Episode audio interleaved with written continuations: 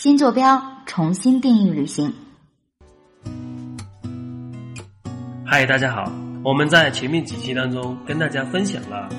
建藏路线上在夏天雨季的时候容易塌方的一些路段，大家是不是听了以后觉得哇，在夏天雨季的时候建站是不是好危险？那路途这么危险，是不是就不好玩了？其实不是，所以说呢，在接下来的几期当中，我将着重跟大家讲讲建藏川藏线和滇藏线的区域内的这个漂亮的杜鹃花，以及如何去寻找、探访这些杜鹃花。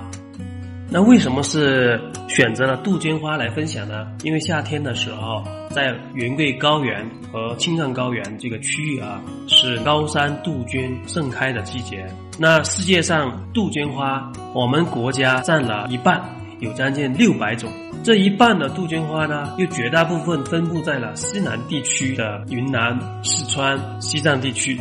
云南的杜鹃花有三百多种，占了中国杜鹃花种类的将近一半，啊，世界种类总数的近三成。所以这就是为什么我要选择在这个夏天的时候来分享杜鹃花的原因。高山杜鹃花是观赏花卉当中特别漂亮的一种。还有一个历史资料啊，说明这个咱中国的这个杜鹃花在世界的地位上是那么的重要啊。在一八四三年的时候，英国植物家福琼斯啊，他从我们云南引进了杜鹃花到英国。西方人士当时就说了，没有中国云南的杜鹃花，就没有英国的园林。他给的这个评价是非常的高，非常的高。那在一八九九年到一九一一这期间，英国的一个著名的植物家叫弗里斯，他前后四次到云南采集大量的野生杜鹃花和种子带回英国的皇家爱丁堡植物园。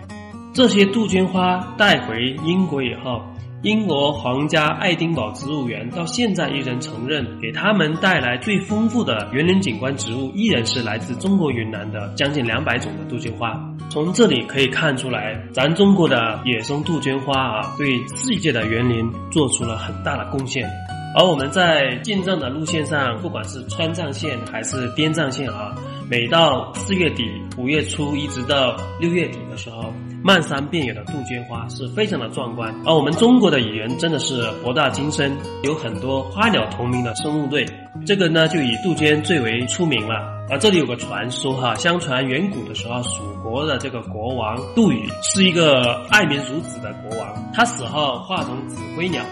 他每到春季便飞回来提醒这个他的子民百姓播种，就发出来快快不鼓、快快不鼓的这种叫声。所以这种鸟呢，也就被人家称之为杜鹃鸟。这鸟呢，叫久了，嘴巴都叫出血了，染红了漫山的杜鹃花，